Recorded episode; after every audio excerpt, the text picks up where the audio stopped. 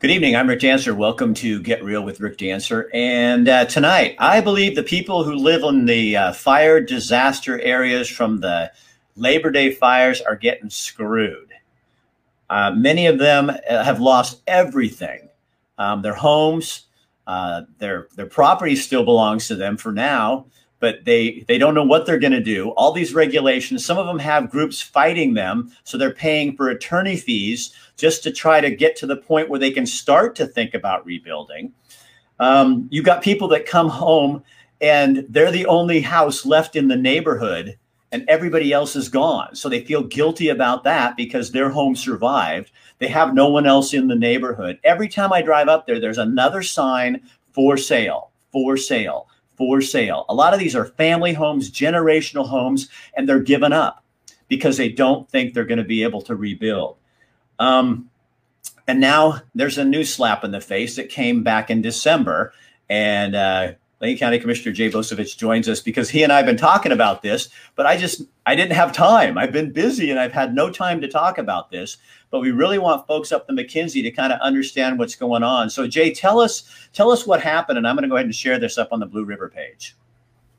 Great. Well, back in uh, a couple years ago, we started a process of updating a lot of our land use codes. And one of the land use codes that was scheduled for update is our floodplain overlay zone uh, and the ordinances around that. And as part of that, we got a regular review from FEMA called a community assistance visit, where they look at our um, administration of the National Flood Insurance Program and whether our code is, is being kept up to date with that. So they made a few recommendations in that audit. And the state um, Department of Land Conservation Development also had a model floodplain code they had developed that we were looking at. But we went beyond all of that. And, and at the re- request of our current board, um, went to a much higher level of protections and restrictions than was required by FEMA. And we even added language into our code that wasn't even in the state's model code around compensatory fill. Um, so, so what does it do? So, what are they going to do? What, what's it required of people?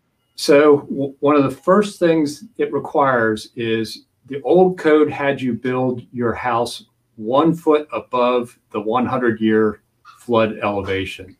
The new code requires you to build it two feet above that 100 year flood elevation which quite often can be above the 500 year flood elevation. So it's kind of hard to justify that as a life safety issue.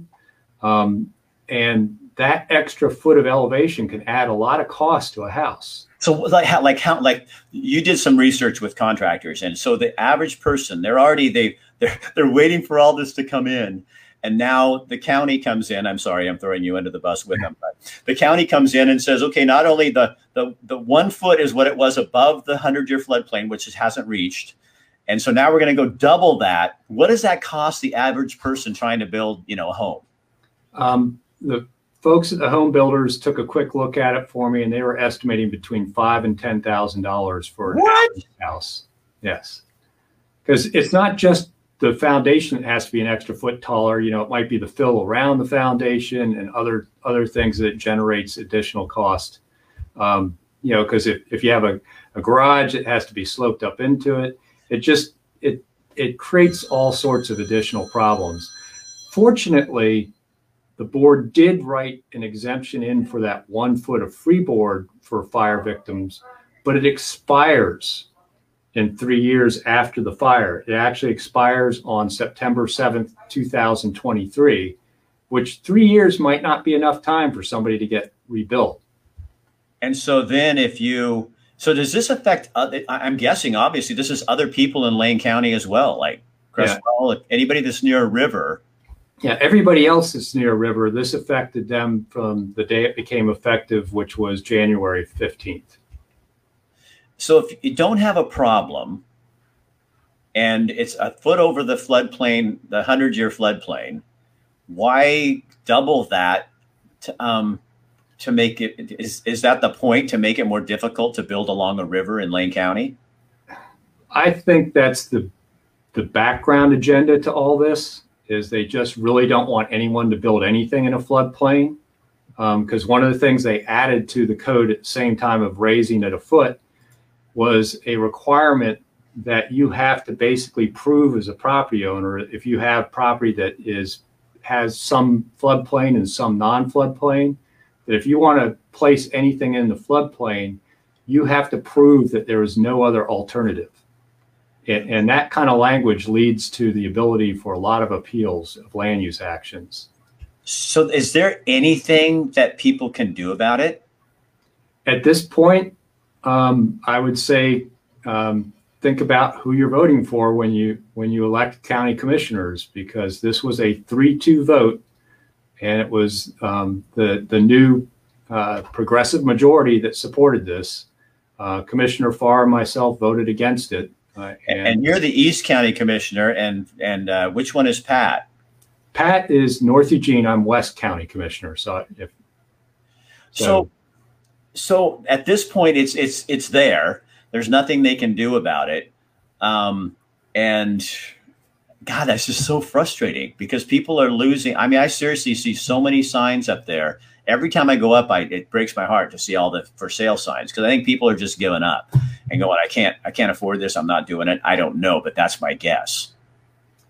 Yeah, and, and it's really sad because we added extra anxiety to people. I, I tried to to have this go back to the planning commission to be rewritten because it, we are trying to write it on the fly. In fact, it, it, watching some of the board meetings about this, I had I went back and rewatched a little bit pieces of them here and there to remind me. Um, some of the motions that were made by Commissioner Sorenson were so confusing. I don't know how we got to a, an ordinance at the end of this. Um, it really should have gone back to the Planning Commission to be rewritten. Uh, it was just just something that was going to cause problems for fire victims. And it's going to cause problems for anyone that wants to build a house in Lane County close to a, a river or a stream that, that has designated floodways and floodplains, which adds cost to housing at a time we're in a housing crisis. Right. And so you've got people living up the McKenzie in trailers and tents on their property, tents, and they're waiting to rebuild and this just makes it that much more difficult and that much more expensive. Yeah, and we haven't even gotten to the, the requirement to do compensating excavation for any well, fill you place. What the hell is that? So, as part of this ordinance, and this is not something that was waived for fire victims, so even somebody rebuilding from the fire, if they place additional fill in the floodplain, they have to do excavation in the floodplain on that same property that's of an equal volume amount. What does that do? I don't understand. I mean, like from a from an environmental standpoint, what does that do? I don't get it. Well, one of the things it does is it requires a lot more vegetation to be cut down because you have to do that excavation. Um, or but what what it's technically trying to do is to prevent a cumulative fill. If a lot of different properties put a little bit of fill in the floodplain. Cumulatively, that takes up some of the volume and storage of that floodplain and may cause flood elevations to rise in other places. But for residential development, it's usually such small amounts compared to the total volume of the floodplain that there's no rise. Uh, and it just, it gets to be a very expensive thing. It, it, and when you look at very small lots, because they made the requirement, it has to happen on the same property it gets very difficult to do that com- compensatory excavation on the same piece of property. So yeah, because if you're living like those little houses along Beaver Creek right there, they're real small. There's not there's not a lot of room to to. I mean, you can barely get a house on there, let alone a, another excavated whatever you said. yeah. yeah, compensatory storage. Yeah. yeah. Big word for, oh gosh, more money I have to spend. So, yeah. um, Stephanie, you ask a question. Yes, it is Heather. That is the county commissioner for the McKenzie River area. Um, you are correct. So, Jay, um, do something for me. Um, let's talk about COVID. Um, because tomorrow I saw the numbers last week. It appears that we're down.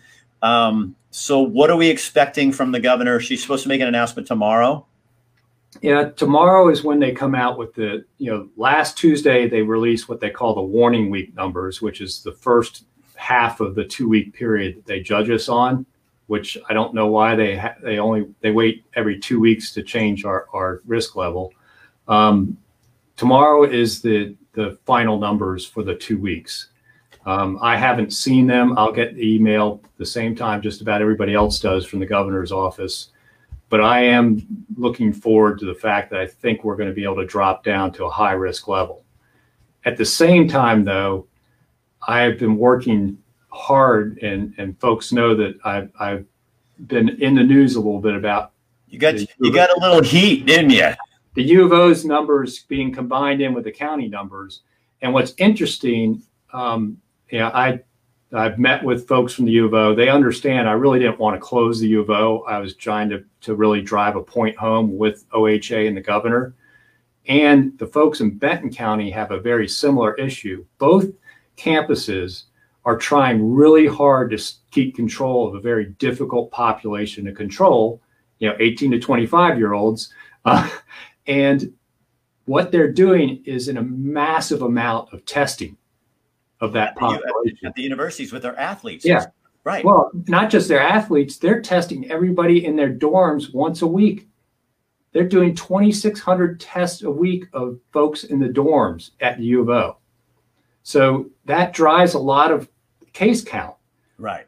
And and that testing, you know, the, the, one of the ways we could actually drop down a risk level is the U of O and, and same thing for Benton County, OSU could stop testing so much. But that's not that's not good public health. So it's so OSU, the U of O, Lane County and Benton County Public Health are going to the to OHA and the governor and asking for some kind of recalculation of how the metrics measure those two counties. Because how fair is that? I heard the last time we were like 22 people over or something cases, I, and I could be 20, wrong. 27. 27 cases over. So all the businesses in Lane County are not allowed to have people inside, which takes away money from them because of 27 people, and it's just from over testing at the universities in, in, here in the area.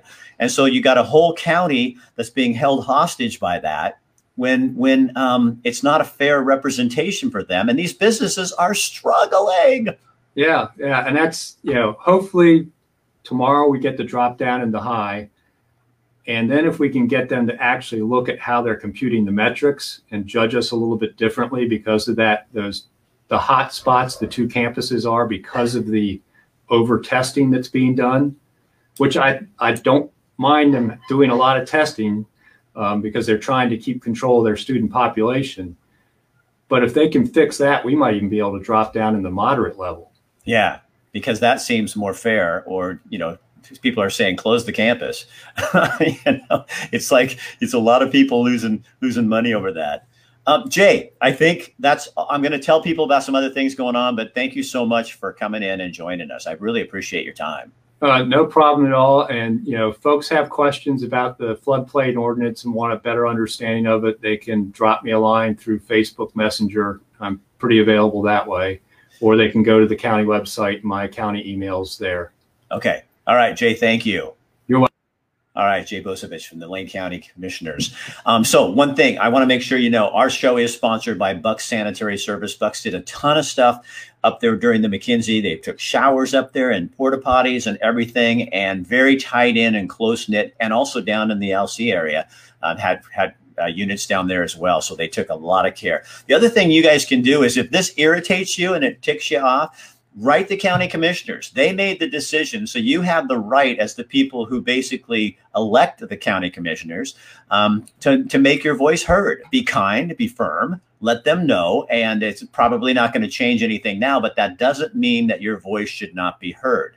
Now, I want to show you there is some good news going on up along the McKenzie. Um, in all the fire affected areas, um, there is now OHA is providing funding. The legislature provided the funding, but OHA is dishing it out for water well testing. And a local company here is doing that. I'm going to show you this so you can kind of get an idea of what's happening. Health Authority has gotten uh, money from the Oregon legislature to fund fire impacted well testing. So if a well owner has a home in an area that's been under one of the fires in the state the last August and September, the state will grant vouchers to them to have their well tested by us, so it won't cost the homeowner anything. Hi, I'm Denny Morgan. I'm the owner of Analytical Laboratory Group here in Eugene. The tests include uh, testing for arsenic, nitrates, bacteria, and lead. There's also an additional voucher if you have plastic in your system and it's damaged. You can also test for BTEX, and that's a separate voucher. You can come in to the lab, Analytical Laboratory Group here in Eugene, and pick up samples, bottles, and pick up the water for yourself and bring it back with the voucher, and it won't cost you anything. If you have to have the test that includes the plastic or the BTEX test, that has to be conducted by a professional sampler because of the danger in handling the sample bottles. Uh, well owner has to pay for the independent sampler. But if they just do it themselves, it doesn't cost them anything, the state will pay for it all. So to get the voucher, you have to log on to the uh, state OHA website for fire impacted well testing. So I'm again, Mary Ellen Wheeler. What, what, what? So again, that's a local company putting that together. Uh, you can use them. Danny is a great guy, and uh, just you go get the equipment from them. You take it out, you get it tested. Uh, so if you're somebody who's been in that in, near there, you need to have your water tested because a lot of times you can get toxins in there from that fire coming in there. And septic tanks and uh, well water, I, mine cracked during the uh, my well water cracked during the what that uh, earthquake a few years ago, and so I've got to get mine checked and find out more a little bit about that. Um, who are these people along the McKenzie? It's really easy to just kind of see, you know, oh yeah, here's a story Rick's talking about, and you know, here's what's happening, and they're going to make this floodplain. It's already made. They're making it so you have to go two feet. But who are they? Uh, a little while back, we went up there and uh, did a story. So I want to show you this so you can kind of find out a little bit more about who these amazing people are that need our help, and they need you to write those county commissioners. I'm Mary Ellen Wheeler. I'm uh, Deborah Schaefers, And you guys are longtime residents on the McKenzie. Born and raised. born and raised. I was a, I was a Helfrich. Well, the idea was a lady was had posted her place had burnt to the ground and she brought a yellow mum up and put it in the yard and she was just talking about how it made her feel better. We decided that we needed to do something to make everybody feel better, so we went down to McKenzie River Nursery and talked with Greg and Tamara down there and they made us a heck of a deal on mums and we just started planting them. I'm Steve Brock, and I'm a, been a property owner up here since 2008. I'm here just trying to put my life back together. We just wanted to give a little hope back to people, so when they come back to their place, there's a nice, beautiful yellow mum sitting there, and those mums will come back next year. What do you think of these two ladies who, on their own, are just bringing mums? I think it's wonderful. You know, the, that's one of the things that, in my opinion, has really kind of reaffirmed my hope in mankind. This is that selfless attempt to help other people, that your neighbors. It just really makes life, it makes it a whole lot rosier. We had talked about it that morning when we got evacuated that, you know, you see it on TV and you think how terrible it is, and you get up the next day and go on with your life. And we got up the next day, and it's not ever going to be the same again for a long time. And in our lifetime, we'll never see it like it used to be. Finn Rock was totally decimated. Finn Rock, the building up there, has been there my whole life. There was no place to plant any mums up there, and we put two mums up on the ledge of Finn Rock itself. Uh, some low life piece of decided they needed them more than we did, and I put, we put two down at Goodpasture Bridge. They also took those. Um, I replaced them, and within a day they'd taken them. They took another one, but it's just I cannot imagine how someone can be so cold-hearted. I, I don't even have words. I don't have words. So you keep repl- you'll keep replacing them. Of course, of course. Lane Electric did something kind of cool. Well, I we had planted some mums, and when they were out trimming, a lot of their limbs and debris came down. They were putting lines up. Uh, they are also putting lines up, and they had they saw those mums, and they were reaching down and brushing all the limbs, and and and making sure the lines were on the other side. Moving So, their piles that they yeah, had moving stacked their away piles from and everything, but they wanted to keep those mums because they knew it meant a lot to people. Yeah, that was my uh, work truck there, and all my good tools burned up. And my toy hauler trailer, all my stuff, I was living there at the time. It got burned up, and then my race car Hellcat got burned up. Oh, they're great people. I mean, they care about each other. But you got a few scumbags here and there, but we even care about them half the time. I don't know. So Mike had his water truck here the night of the fire. He was staying down at his house, and every night he was going out on patrols between basically my house and Yeah. my brother's house up here with his water truck. And so anyway, one night about 12:30, he decides he better go on patrol, and he's up putting a spot fire out. I'm not sure where, It and was right across the street. Oh, so anyway, he says pretty soon this truck pulls over and asks him, What the fuck you think you're doing? Mike goes, What the fuck does it look like I'm doing? I'm putting out this spot fire. He goes, It's not that. He was in his Harley boots and his boxers. That's all I had. he goes, Who you working for? I said, Myself. This is my stuff. I gotta save it. He, that's all I had was shorts, my underwear, and my boots. So Mary's just talked to me a little bit. You, you've had a pretty rough year. yeah, cancer. Lost my son. Yeah, it's not good at all. She saved my life. If it wasn't for her, I wouldn't be around. 'cause I gave up. I quit. But nah, she wouldn't let me. Because this was my son's property. And he was building a house right when he got killed. And uh, I'm keeping it. And Uh, you, you took this beautiful scenery for granted, and it can be gone within just hours. Um, it's just it's devastating to anybody that drives up here. It just makes them. It just feels like there's a big hole in their heart now. I did. I had no idea until it came up on your site there. The the one the the one that hit me the most. I think there was like three different countries that had different meanings for the mum, but the the one that meant the most to me in that whole thing was it meant rebirth. Um, and so when I was reading through that, and after you know us planting the mums and that, that was the one that hit me the hardest. That you know it, that's kind of what we our thing was is that there is hope for regrowth and rebirth and um, it'll come you know it'll come back someday i mean people are working hard and uh, it'll happen You get you get a little teary. i do it's tough i said i drive up and down the highway and I, this is what i still do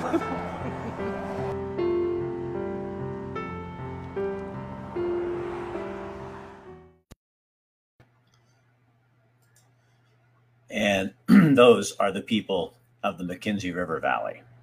Um, yeah.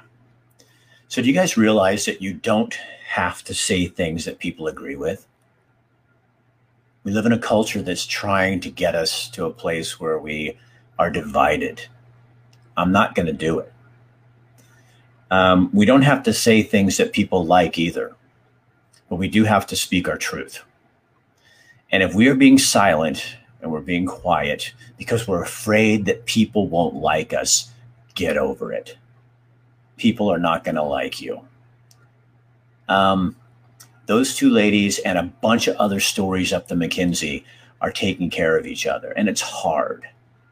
But they're our neighbors. They're people that belong to us as well. And so we need to stick up for them in, every chance that we can. So, one of the things I've recently learned is um, I am no longer going to be tolerant of people. If I went home and said to my wife, I'm going to tolerate you, that wouldn't speak much to her, would it? If I told people in this audience that I'm going to tolerate you, that's bullshit.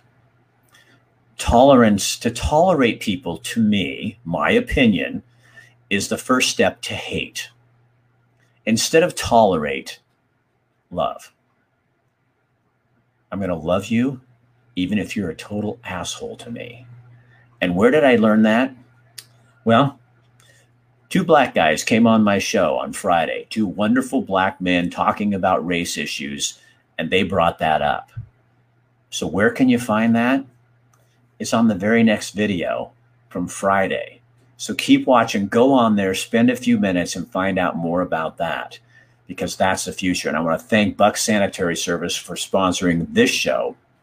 Now, go find out what the rest of this is all about. You don't have to tolerate anything, but you got to love.